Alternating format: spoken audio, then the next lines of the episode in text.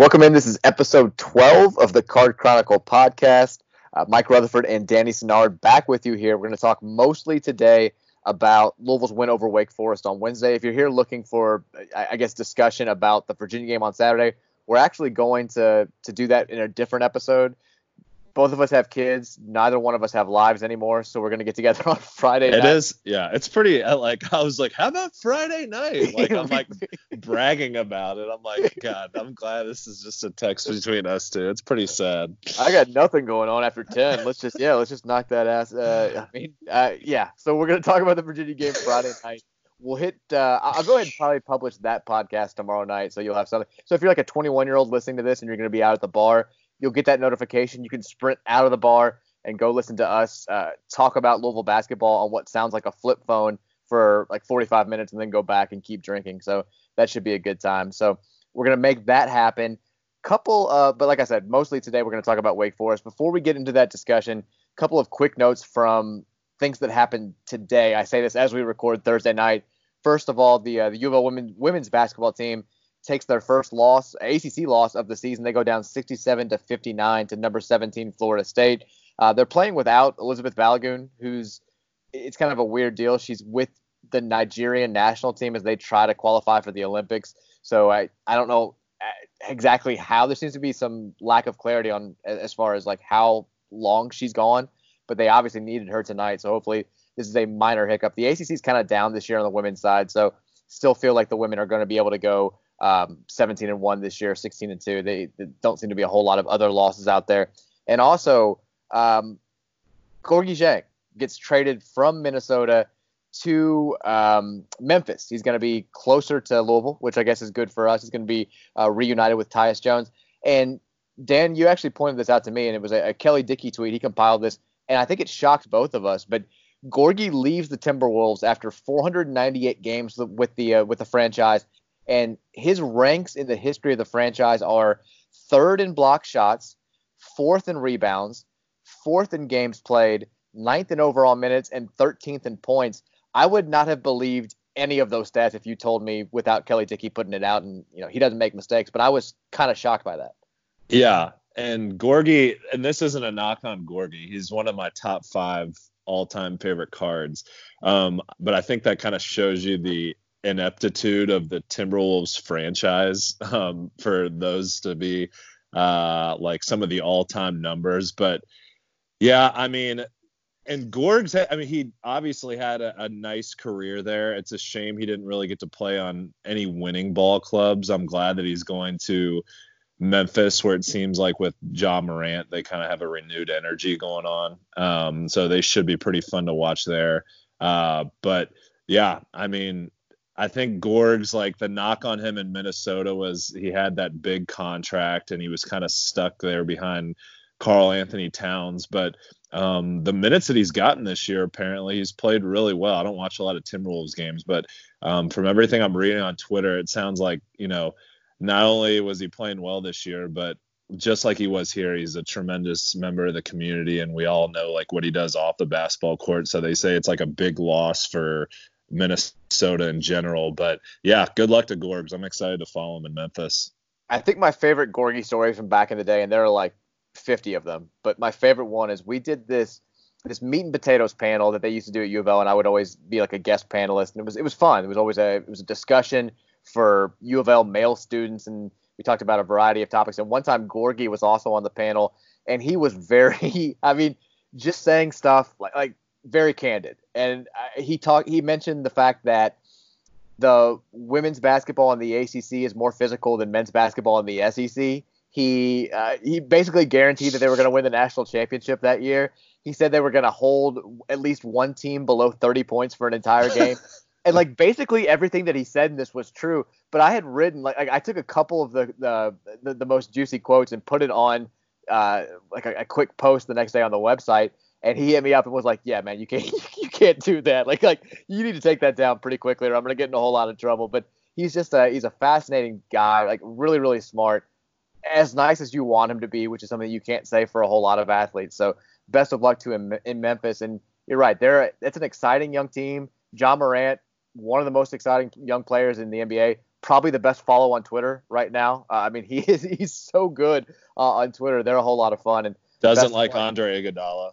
Does not like Andre. Well, he kind of took up for Iggy a little bit though. He went after Steph Curry, uh, who he did like. I mean, the whole thing, that whole thing was fun. Uh, the NBA, again, they're the best at entertainment outside of their actual sport. Nobody does that better. Like it's basically a soap opera every day, um, and it's a whole lot of fun to follow. But let's get to what we're really going to talk about. Louisville walk in the park Wednesday night. Nothing to be seen. uh, you know, double digit win over last place team in the ACC. Never a doubt. 86-76 final score.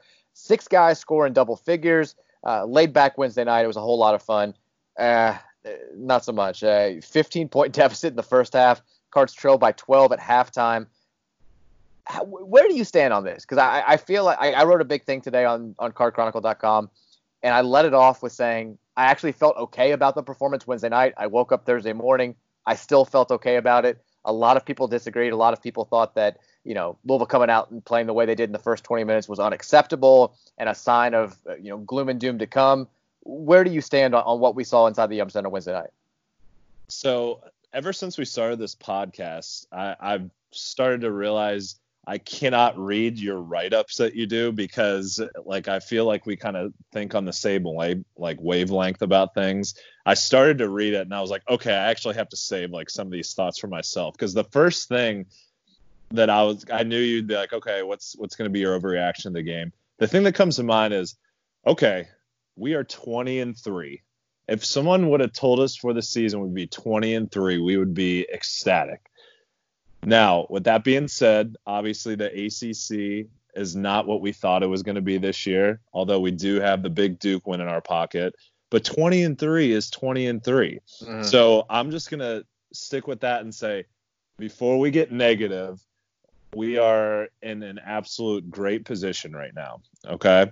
Now, with that being said, uh, I was a I, I was probably more concerned. I to be honest, in the first half, I I had texted you. I was like, this doesn't feel like a game we might come back in, only just because I didn't see a spark from our team. And thank God. What did I say?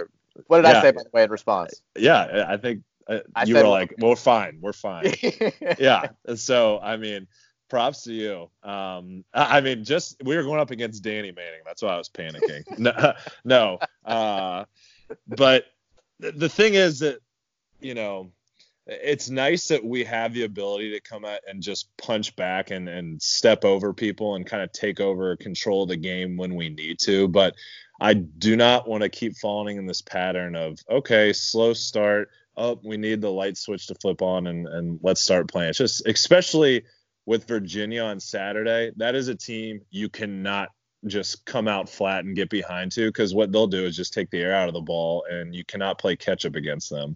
So definitely things that you know defensively we need to work on but i am overall if you're asking for like overall i'm just happy that we're 20 and 3 and we got the win first of all i love that you hinted at the um the virginia like math translation deal that everybody does where if you're behind eight points against Virginia, it's like being behind 35 points against everybody else. Like everybody has that same thing, and everybody's number is different. But you're right. I mean, the, the point stands. If you come out and you have the same type of first half against UVA, uh, it, it's going to be tougher to make up a deficit like that in the second half. I don't think they're going to though, and that's that's kind of my overall takeaway. Like, don't get me wrong, it's annoying that they came out and they didn't play with the the energy level and I think the attentiveness on defense that they need to to put away a team like Wake Forest. But at the same time, like I've seen that like, we've seen them, and this is not an excuse. Again, it's an explanation. We've seen them more lethargic before, and I think that it hasn't shown up because the teams they've been playing against, the Miami game, the Miami Florida game, the, the second one comes to mind. The teams they've been playing against haven't been able to take advantage. Like Wake played its ass off in the first half. Again, I agree not an excuse. I, am not trying to say that you know Wake Forest best is 12 points better than our 80% or anything like that, but like Wake took full advantage of that. And, and Chris Mack talked after the game about letting their shooters take shots from that triple threat position where you've got the ball and you've still got your dribble and you can pass shoot or, or go off the bounce. And that's that's inexcusable when you play a pack line defense. Like you should never be able to let a guy catch the ball, square up, face you, face the rim, get a good look, jab step, and then go up for a shot where he doesn't have to change his his shooting motion. And they did that like three or four times. And that cannot happen. Like that's just pure lack of effort and lack of focus. And even um, like Dakich and Benetti, we're going to talk about them in a little bit. They were talking about how they were they had sat in on the walkthrough, and Malik Williams at one point did the exact theme, exact thing that Chris Mack and Dino Gaudio have been telling them they cannot do. You know, if you're up on a guy, I mean, he was guarding Brandon Childress, and he's got a solid. You know, Childress is small; he's six foot tall. You've got a solid foot on him, but if you got your hands down and you're backing away from him, that's an uncontested three. Like, like, what are you doing at that point? And there was way too much of that in the first half.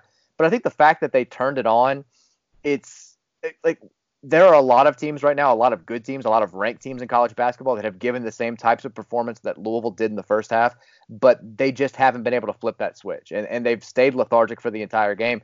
And again, that's this is not me giving an excuse. It's me saying that I'm kind of okay w- w- with what happened because of the, the way the second half played. Again, this is like the fifth time that this team has learned this lesson where you can't go through the motions and beat a team, um, even if they're last place or, or 13th place in the ACC, just because you think you can walk all over them. You can't. But it's February 6th, and I think that they're they're still locked in. They it wasn't everybody. I, I think there was some good defensive effort from a lot of people in the first half. It just it, it doesn't matter when you've got one dude who's backing away from a three point shooter and letting him shoot. And Wake took advantage. And also, I mean, Wake, they're finally healthy. They've played everybody but Duke close. Um, they shouldn't be within 10 points of us. Again, I'm not trying to say that they shouldn't be up 12 on us at halftime. But if you're not given, if you're at, at 80% attentiveness, if you're at 70% attentiveness, they're a team that has enough talent to take advantage of that. And that's what happened. Again, I'm not thrilled about the performance, but seeing the way that we turned it on in the second half, I thought that was awesome. We played about as well as we could. I thought um, that opening segment where we cut a 12 point lead to uh, to one in four and a half minutes was was tremendous. The Ryan McMahon four point play was as loud as I think the Yum Center's been since Chris Mack took over. So it is what it is. Like, yeah. You're just gonna stuff like this is gonna happen at any point in a in a conference season. Yeah, and I had texted you like almost midway through the first half, and we haven't for some reason I, I and it's just because he you know he he comes in every game and does his job for the most part but i feel like this podcast we haven't give, given dwayne enough love um, but about midway through the first half i text you i was like uh, I I miss good or I miss good Dwayne. Like we really need him to show up here, and he was pretty much non-existent until kind of the end of the first half here. And uh, whatever happened at halftime, I mean, that was the best I've seen him play in a while. In the second half, he was all over the place, and we needed every rebound that he could get because we were kind of getting bullied in the first half on the boards. And with Malik, who, I, I mean, I, you talked about it last podcast. I love Malik. He's starting to make some outside shots, which is nice, but he looks really banged up right now. I, uh, like ah. I referenced, he looks like like an old Robert Parish, like not like not like the chief from like the 80s. I'm talking about like Robert Parish that was like on the Hornets like in the mid 90s where like just moving extremely slow.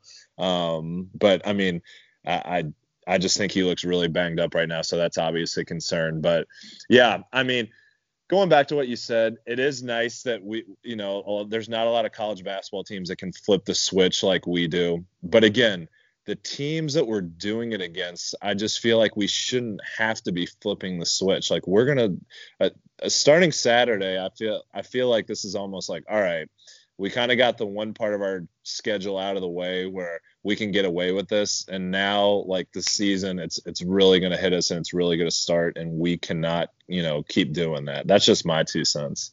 No, I'm with you 100%. I mean, it's not just you know you get Virginia twice you go at Georgia Tech, who's playing pretty well right now, and played you very close in your own building uh, last month. You go to Clemson, who is way better in Littlejohn than they are on the road. Um, Syracuse has been playing well. You've got to play them. Uh, Virginia Tech's kind of tanking right now, but still, like they're going to be desperate. That's the last week of the regular season, or the second to last week of the regular season. They're probably still going to have at least some shot of making the NCAA tournament if they get a big time win. And then you end the regular season back at Virginia, and of course the Florida State game uh, which might wind up determining who wins the ACC. So yeah, it definitely feels like the stretch of games where you feel like it's going to take a lot to get beat. It's going to take your D plus effort and the other team's A minus effort for you to lose.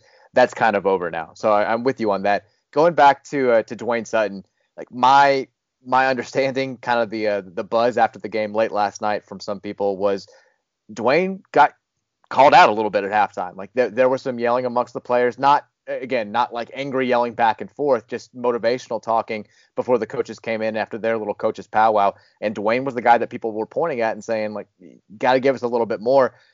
He played the first nine minutes of the second half and without getting subbed out. And during that nine minute stretch, this is from uh, Gabe DeVerge and Chris Hatfield, his stat line during those nine minutes 11 points, six rebounds, one steal. Like he just, he looked like an animal. And if you have the game DVR or you want to go find it on YouTube or, or ESPN.com, watch ESPN, whatever you have, go watch the second half for any five to 10 minute stretch and just watch him on defense. He's like in a fucking MMA fight every single possession. Like, yeah. I, I, I guarantee he felt like like Teddy Bridgewater when he was playing for the Vikings and nobody was blocking for him and he was just getting destroyed every game. Like he had he was just getting beat up because Stephen Enoch and Malik Williams were not rebounding. Um, Olivier Sarr is a big, big dude. And then the, the, the guy that they start who doesn't play the uh, Aguay guy or however his name is pronounced, and then Lucius who comes off the bench, Lucius who comes off the bench. They're both six eight, six nine. So he's undersized right there. And he was just just battling his ass off. Tenth double double of his college career. He finishes with 15 points, 11 rebounds. He also had four assists, which was tied for the conference lead. He right now is fifth in the ACC in rebounding and he's a six foot five forward who's who's kind of who's, who's played the two for us at some points this season.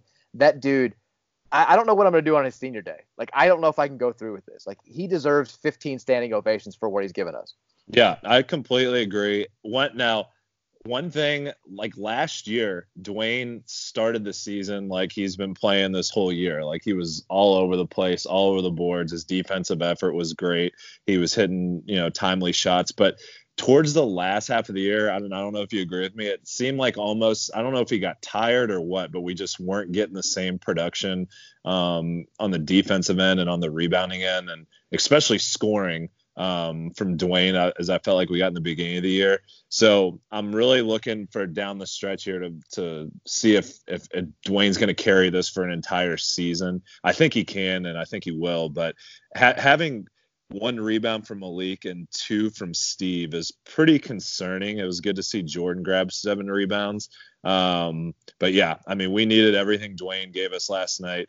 And then I'm just kind of looking at the stats here. I mean, one of Fresh Kimble's better games. Um, I'll call, I, I can't call him Dave anymore because everyone's fucking shitting on me for it. But people really not, hated that. Yeah, they God. really didn't like that. Sorry, I mean Trinity Brothers for life. My bad. Um, live the David, fourth, Dave.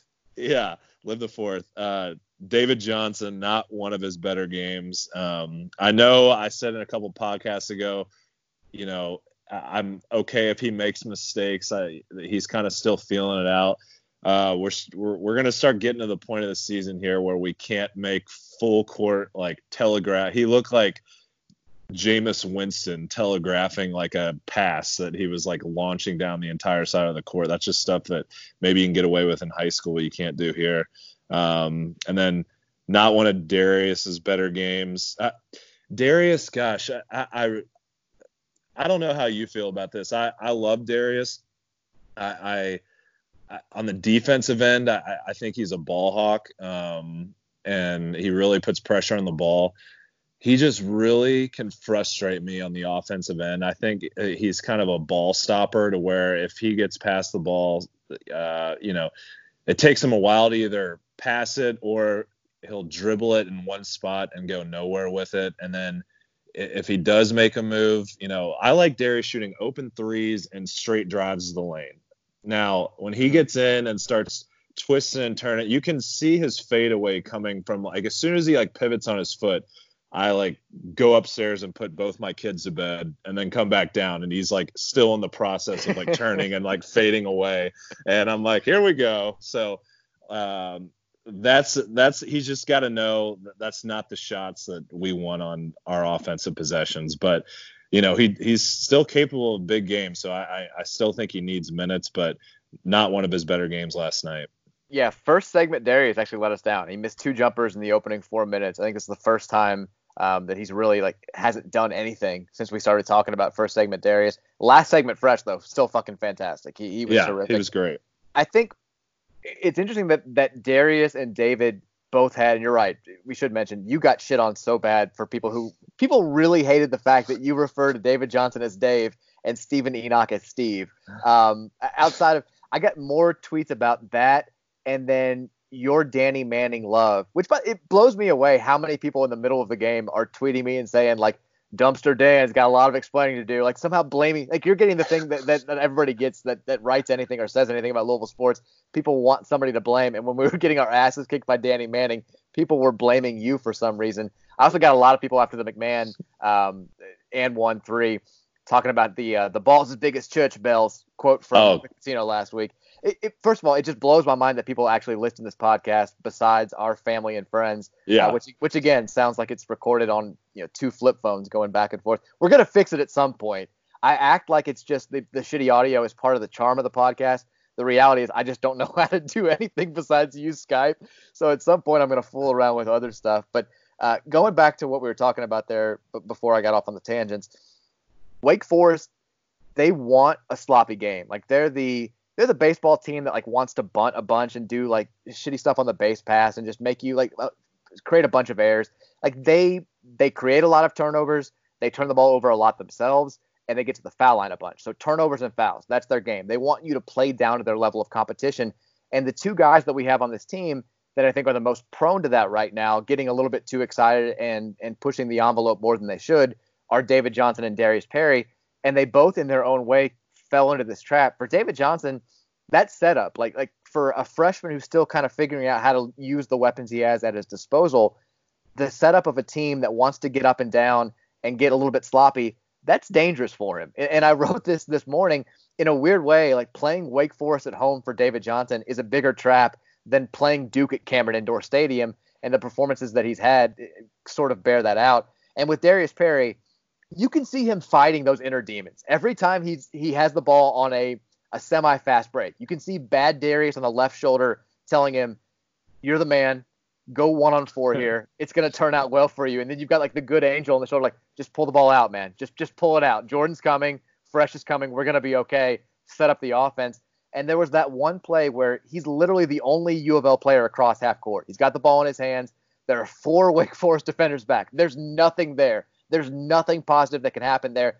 But he makes that first guy miss with a nifty behind the back dribble, and yeah. he's just he's empowered at that point. Like it's he's gonna do what he's gonna do, and he goes like between the legs, he's spinning, and two seconds later the ball's in Wake Forest hands, and he was taking bad shots. Eh, eh, he took a couple of decent shots that just didn't go in, but it wasn't his night. He he played great defense when he was in there, but for in, in this particular game, I think the steady backcourt combination of Ryan McMahon and Fresh Kimble was always going to work a little bit better. And those two guys were fantastic. And this is the benefit of having, you know, four guards that have been playing pretty well. When it's when, when it's a bad matchup for two of them or for one of them, or when one of them or two of them are just having a bad off night, you got two guys right there that can step in. It's it's the benefit of having nine starters at this point. Now, let me ask you this question.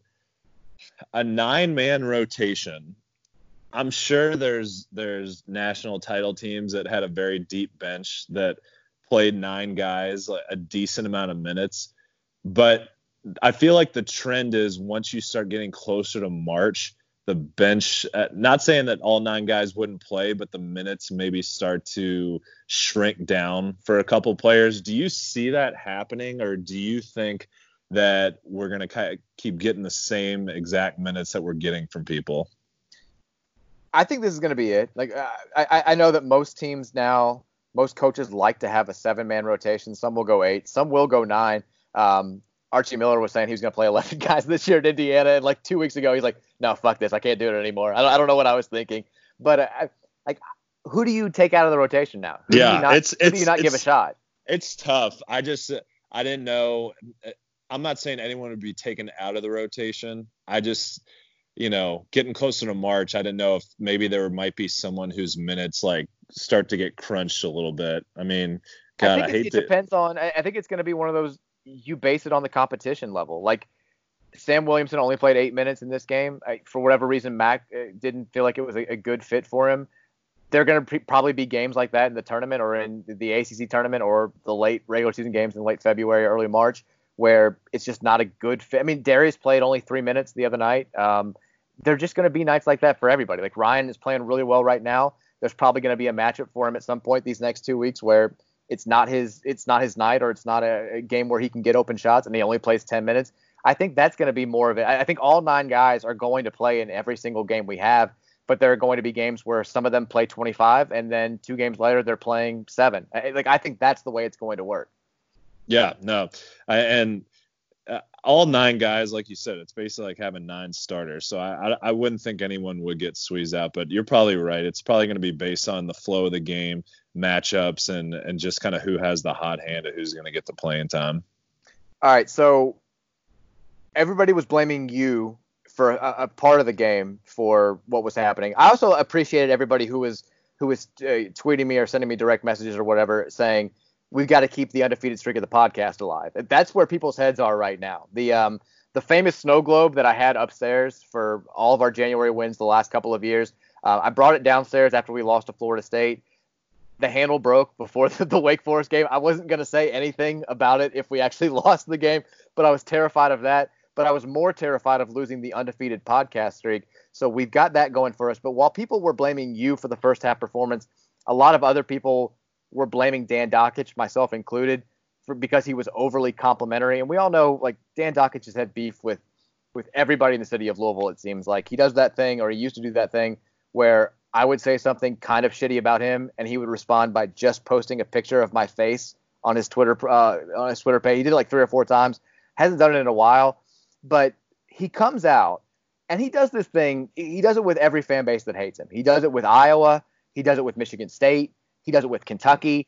When he's calling your game on TV, he will do this big like fellatio deal where it's like Louisville's the greatest city in the entire world. This team's incredible. Like this may be the best team in the country. These fans are the best in the country.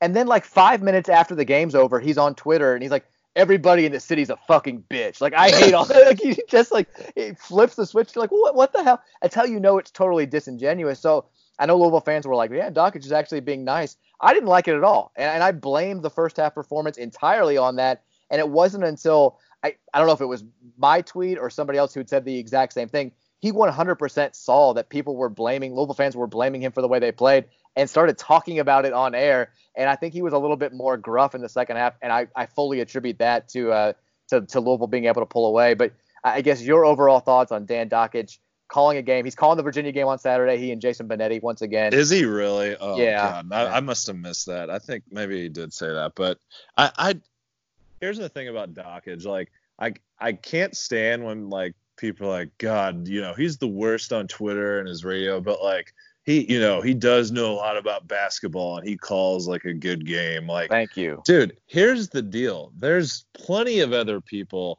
that know about basketball that can call a good game that don't make the game about themselves. He would not shut the fuck up the entire night. Like every there was it was like a 5 or 7 point game with like a minute and a half left and he had like zero interest talking about the game. He was talking about like other avenues for like ACC teams to get in the tournament. I'm like, I mean, kind of a big possession here. Like he just always turns it like everything like like his like he really just loves to throw his opinion out there. He's like, watch for the fresh Kimble miss free throw here off the back of the back of the iron, and like of course he made it. Like just everything has to be like an opinion with him. I'm like, just give us like what you're watching. We don't need to like know what you're thinking 24/7. It drives me fucking crazy and like I mean, just you know, from everything from his radio show to him on Twitter, I mean, he like he's literally the last person I would ever want to deal with like on a daily basis. He just seems like so egotistical and such an asshole. And from most stories, that's kind of who he is. Like he's not one of those guys. Like actually, if you meet him in real life, he's a he's a great person. He's just kind of playing a character on on Twitter no, like uh, by a lot of accounts, by most accounts, uh, that's kind of who he is. He he tries to do the Tony Romo thing where he predicts stuff before it happens. I've been I've been following this for five or six years now. I don't think he's ever gotten one correct. yeah. Like the the first time I ever noticed it was Maryland Melo Trimble hit a shot at the buzzer, and like um like four seconds before it happened, Dakich is like he's gonna take a two deep three here. It's gonna be too deep, and like Trimble pulls up from like 24 feet and Dakich, as the ball's in the air, is like, nope, too deep. And it goes in. And I was like, this guy's wrong about everything. And he does it all the time. He's like, look for the stagger set. They're going to work the ball around and then throw it into the post. And then the point guard just shoots a three. Like, like nothing happened. Like, he does that all the time with the fresh, like, just like the fresh Kimble free throw. I hate that like ESPN like wants us to take their coverage like seriously for college basketball, and then they'll have like Dan Dakich covering like the NCAA tournament brackets, and like everyone's like, oh, you know, like they got like a couple one season. He's like, I see Michigan cutting down that because uh, obviously like his son's playing for him. Right. Just like the biggest like homer picks. I'm like, I mean, we can get that uh, if he wants to say on his radio show, fine. Like we don't need that on like ESPN's coverage. Like give me someone that knows what the fuck they're talking about. I'm glad you said the thing too, where everybody does this deal where they say, you know, he's he's a maniac on Twitter. He says all this crazy stuff. He's just he's a complete. Yeah. But actually, if you listen to him call games, he, he's actually really astute. He's one of the best there is. He, he knows basketball. Like he's he's a fine analyst. He does not do a bad job calling games the ego stuff, the the constantly talking over Jason Benetti, who I think is really good, and yeah. talking about himself, like that's where it gets annoying. But we we do this thing. Here we go. You ready for this? We do this thing as a society, where, where we lower the bar so significantly for assholes. If you if you are a fairly high profile person who says and does crazy stuff outside of your primary field, and then you go back in your primary field and you behave like a semi-human being, you you act like people treat you like you're some sort of incredible genius godlike figure. Like if you're this person who's tweeting out, actually, you know, Hitler wasn't that bad. He uh, he I think he actually found a cure to cancer that's going to be discovered in 2040 and people are like what the fuck you're talking about? And then you go on national TV and you put together three normal sentences everybody reacts as though like you know he's actually a brilliant person. He uh, you know he says some crazy things. He's got a different way of thinking, but when it's time for him to do his job, there's not a better pro in the business than you know Adolf von Brusen, who still has a, a a Hitler tattoo on his left arm. It just it drives me crazy that we do this with everybody. Where if you act a certain way and you say such ridiculous things and you behave so crazily, and then you behave semi-normal in a field where everybody else is always normal you get more praise than everybody else. And if he didn't act like such an ass in other fields of his life, we wouldn't pay that much attention to him, and nobody would be talking about how brilliant he is and how all this stuff. People would just say, "Well, yeah, he's a good analyst. He's one of a lot of good analysts. That's why he's on ESPN." And that's that's kind of that. But I love Benetti always giving him shit. I love that he called him out for the Jeff Brohm quote unquote that was report, great. Uh, which was uh, fantastic. And he's like I said, he's really good. So one one more thing. Go for this. it. So he made a comment last night, like like Chris Mack's done like a hell of a job. Like you wouldn't even remember that like Pitino uh, was the coach here.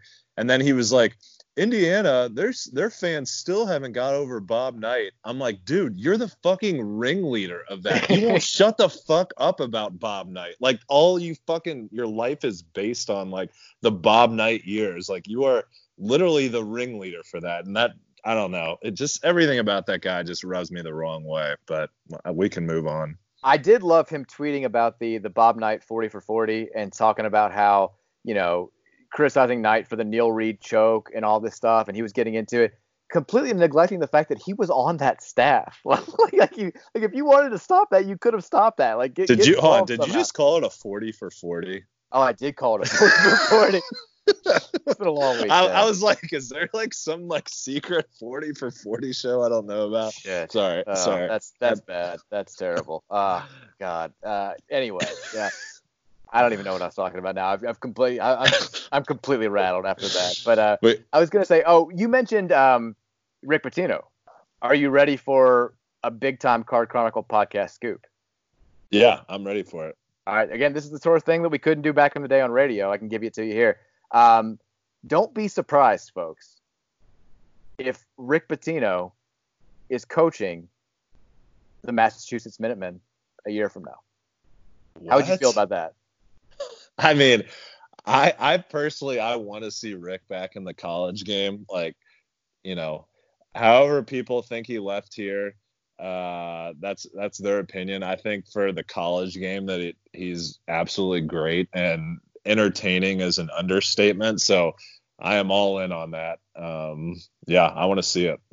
See, pro tip here: you have to preface everything like that with the whole with "Don't be surprised," because then, like, yeah. it, if it winds up being true, yeah, of course, I called it. You heard it here first. If it doesn't, well, I'm just saying I wasn't reporting anything.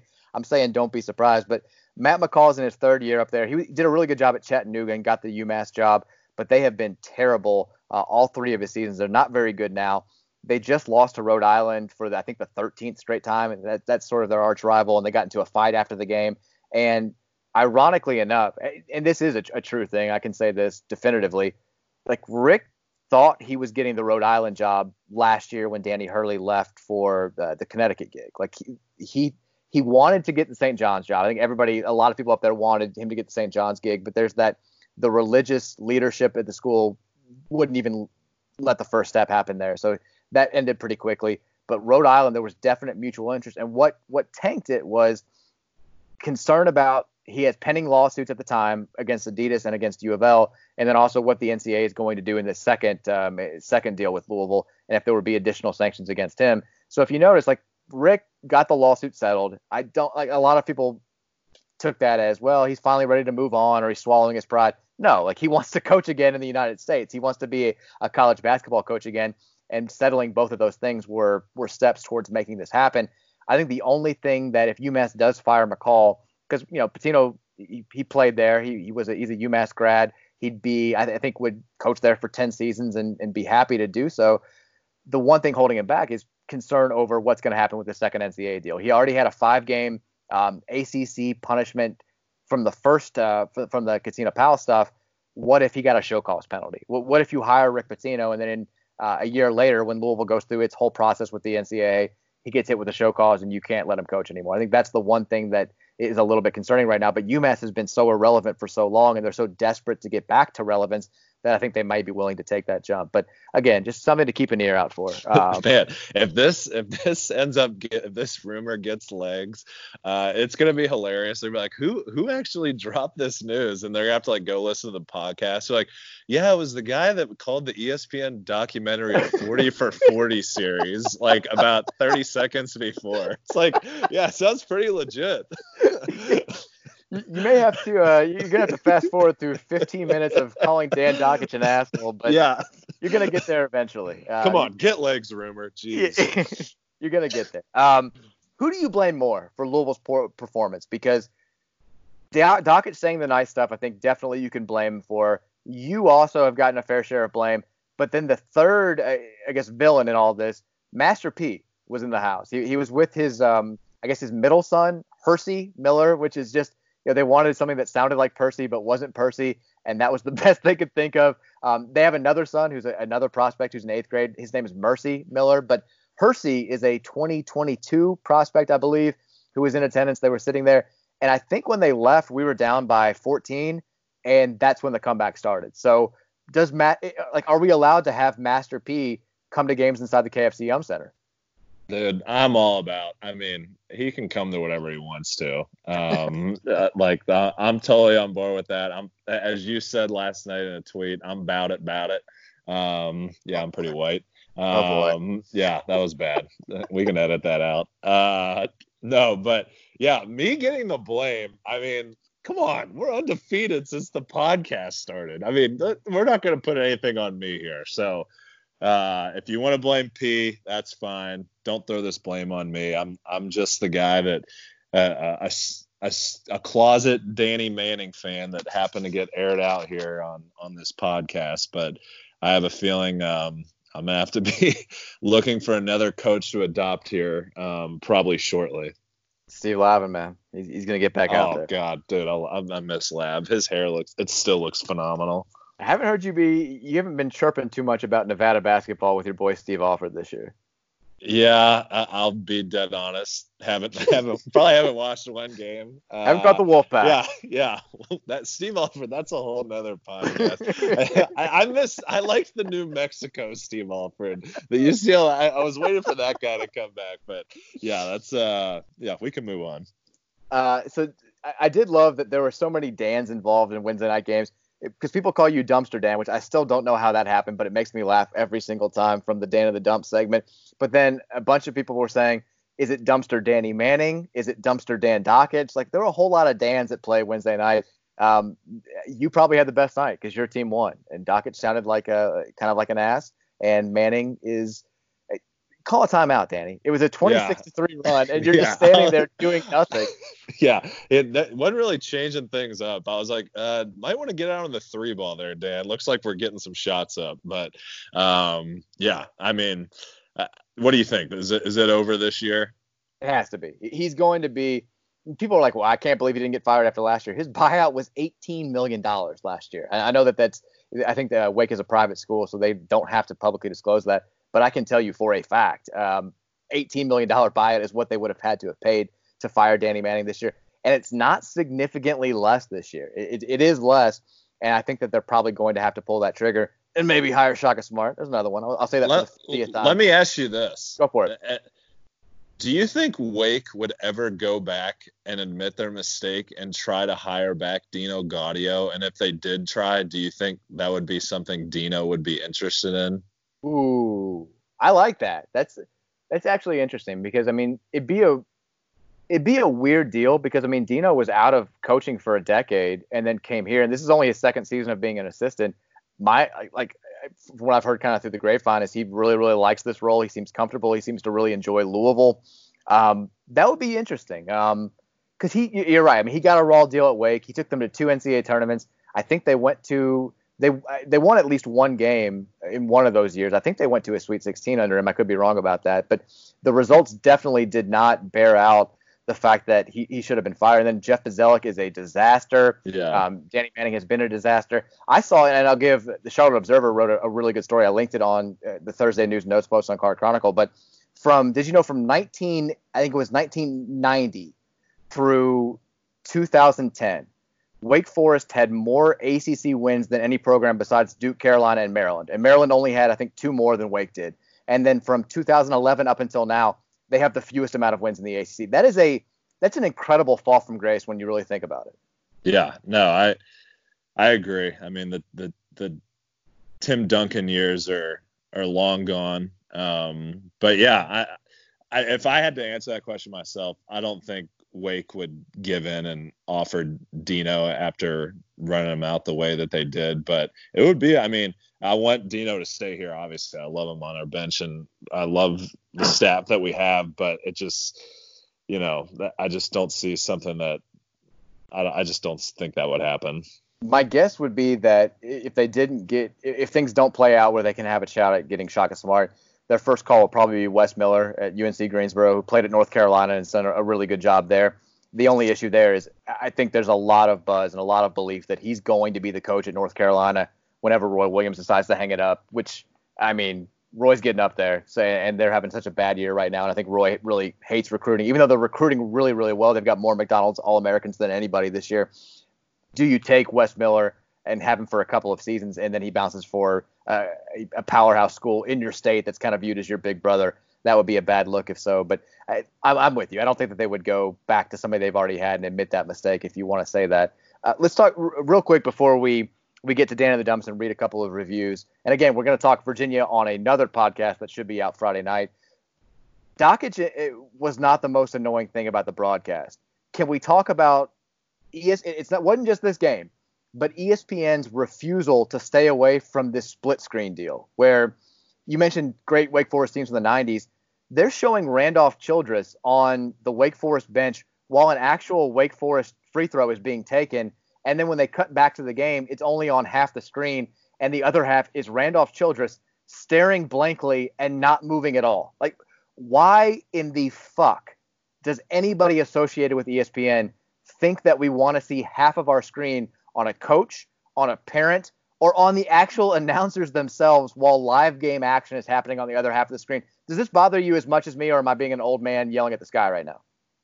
Um, it bothers me. Uh, especially like there's no need to do it in a Louisville Wake Forest game. Like if we had like you know uh, two high ho, like high profile coaches and you want to like show like a split screen of the reaction like fine like this is like a run of the mill ACC game um but I, I I did appreciate the Randolph Childress uh, crossover against Carolina oh, right till that I could watch that a million times. It's the best. It's dude, that is so sick. And he just took over like that whole tournament. So um yeah, that was cool to see. But no, I'm not a fan of the split screen. Also, one last one last shout out for uh, Wednesday night's game. I thought the crowd, and I know that the number was I think 15,700, which was actually more than I expected. We've had a bunch of our ACC games in January didn't get to the 15K mark. And for a, a Wednesday night game with a nine o'clock tip against the last place team in the ACC, I actually thought relative to to what we've seen so far this year, I was a little bit pleasantly surprised. But a lot of people were upset about that number, saying, "Look, we got the number five team in the country. We're we're 19 and three at that time. We've only lost once in the conference." Again, this is just kind of the way it is right now, and I've gotten to the point where I'm not focused on the numbers. I just care about how loud the fans that are in the building are, and, and I thought that our fans were fantastic in the second half. They were, I mean, it, again, that Ryan McMahon, the, the N13 was as loud as the building's been in in three or four years. I, I thought that that was awesome. I thought everybody like that's all I care about at this point. I've gotten past the numbers. I've gotten. It's never going. To, I don't think it's ever going to be the way that it was in you know back in the Freedom Hall days or even back six seven years ago when didn't matter who you were playing, you were going to get 19,000 plus at Freedom Hall. Or didn't matter who you were playing at the Yum Center, you were going to get 22,000 plus. Things have times have changed, and it's not just the Louisville thing; it's a thing across the entire country. But if you're going to show up, if you're going to be in the lower bowl, if you're going to be on TV, if you're going to be able to have an impact on the game, be loud. And our fans were insanely loud Wednesday night, and I thought it was awesome. Yeah, and it's funny, like when we play a team like Wake, like as soon as we got down early, I like find myself as a fan like blaming myself for this. I'm like, gosh, I overlooked this. This was my fault. We didn't talk about it on the podcast. Like I didn't mentally prepare. I just sat out on the couch. Like this was totally my fault. I know why these players have this mindset. Like you know, I, and again, the fans were great. I'm definitely, you know, if you make it out there, that's that's that's awesome. I, th- I think he said we had 15,000.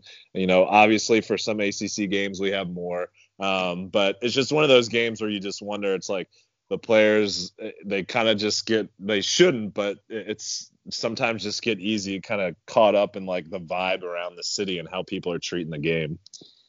Totally agree. Um, we have. I, I said we were going to read a bunch of the questions that you guys submitted on Wednesday night in the next episode. We're not going to have time for that. I don't want this to run too long. We will get to a couple of those uh, for the next podcast, and then a bunch of them were evergreen, so we can actually run through those um, next week. But any final thoughts on on this game, on the Wake Forest game, before we get to your Dan in the Dump story of the day? Uh, it's just one of those games. By halftime, you're like, let's just get the W and get out of here. Um, and I, I think we responded the way that that we needed to, and let's just hope we carry that momentum and kind of the way we're shooting the ball. We're shooting the ball really well, so hopefully we can carry that into Saturday. Do you have any parting words for Danny Manning, who we're probably not going to see again again after uh, Wednesday night's game? Man, yeah, I don't know. Whatever staff he ends up on, I'll I'll probably check in from time to time and make sure they're they're doing okay. But yeah, not not not what I expected when when he signed on there. So Danny, gonna miss you, buddy been quite the ride. Uh, yeah. we, we enjoyed every second of just kicking the shit out of you every time, but that one time in Winston-Salem. You mentioned the shooting uh, real quick. Louisville's 14 of 28 from three in that game. I'll give uh, credit to at not mad online 247 for this.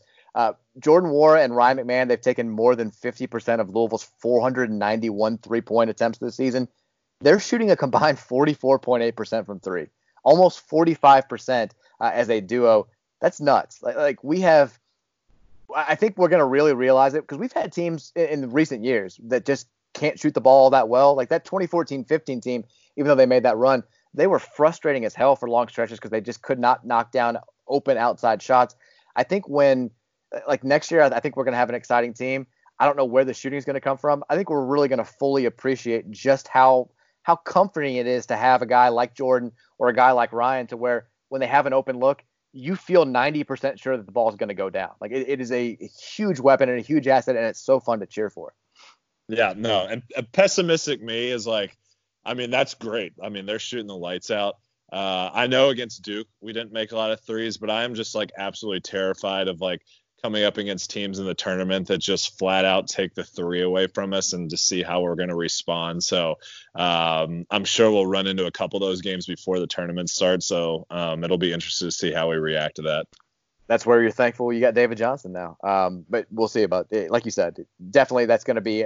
You have to assume that's going to be the game plan for everybody you run into in March now, except for teams that that played just zone, like like Virginia on Saturday. Like they're not going to try to take away the three because that's what they do defensively. So. Yeah, there's gonna there's gonna be other coaches on the sideline besides Danny Manning. it's like that aren't gonna let us when they're when they're up 15, just let us get wide open looks from Ryan McMahon. I mean, what's going through his mind when they, like it's a 26 to three run and he's sitting there and he's like, I think it's gonna change. Like anytime yeah. now, like something's gonna happen. Like we're gonna get that spark back. I don't need to step in here, but anyways, if you're just if this is the first time you've listened to the podcast, we do a thing. Danny has bad stuff happen to him. Sometimes it's big time bad stuff. Sometimes it's small time bad stuff. Usually it's self inflicted because he's dumb and he does dumb stuff. Uh, but we call the segment Dan in the Dumps. He usually has a story from you know sometimes the, the decent past, sometimes the recent future. Uh, I said recent future. I, I I need to go to sleep very quickly after we finish this podcast.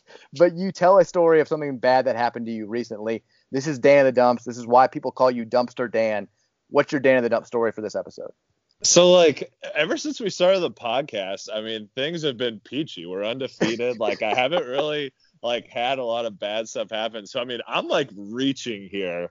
Um, but I'll go ahead and so my uh my poor daughter, she's Lila, she's three. She was home um, with the flu today, so uh, dad got to work from home. So I actually I wear contacts. I don't wear glasses like ever. I never wear my glasses, and the reason I don't is because my uh, my son Cam uh, about a year ago snapped off like one of the earpieces. So like I can slide them on one ear, but the other earpiece is missing, and they like slant all the time.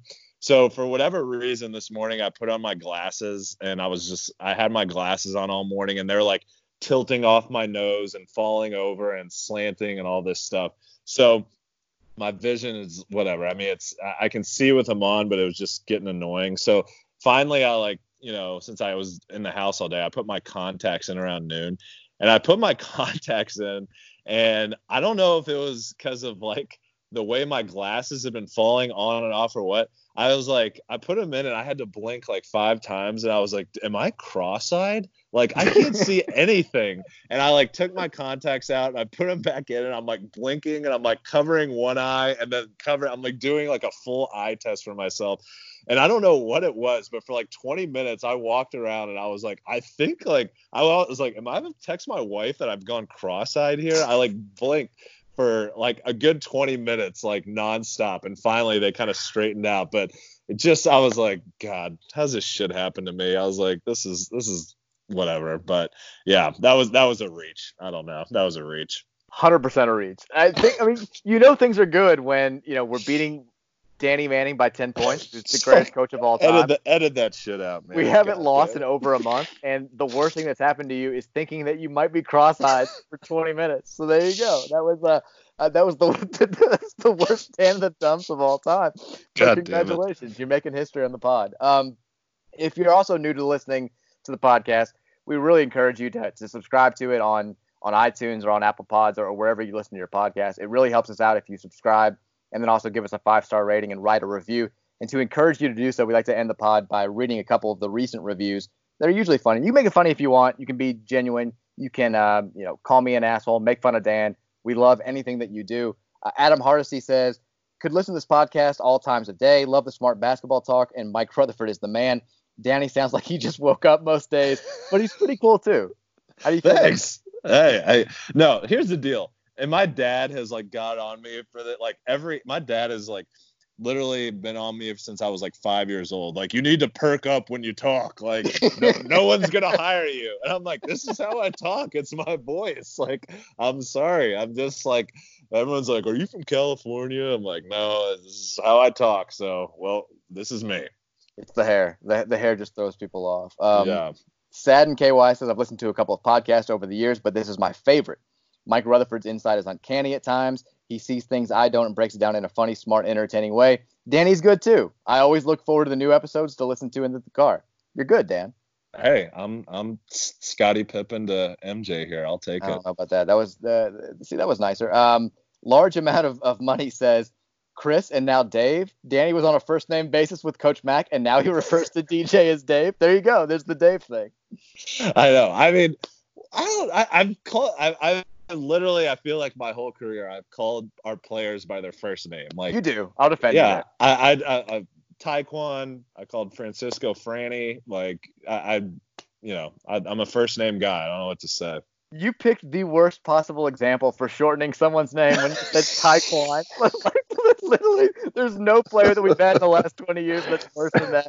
I called Francisco Franny. I called Ty- like nobody called Taekwon Dean anything but Taekwon. Like there's oh god, yeah, yeah, this didn't happen. Last review, uh, RB355 says if you're like the millions of people who were despondent when Mike, when Mike was unceremoniously dropped by evil corporate America, then you'll be relieved to know that you can hear uh, that here you can get all the same witty and intelligent Mike you loved on the radio, but with even more cussing. Uh, big thanks to RB355 for that. Again, leave us a good review. We'll probably read it on the podcast. If you say terrible stuff about us, we'll read it then too because it's even more funny. Uh, Dan, parting thoughts here before we, uh, we we call this an episode. Um, not really. Yeah. Let's. There just, you go. Uh, that's, yeah. That's done. uh, we'll be talking to you tomorrow night. We're gonna have a pre-Virginia podcast. Uh, we won't make Danny do Dan in the dumps again because that was terrible. So uh, yeah, so until, so until then, enjoy your Friday, everybody. Go Cards.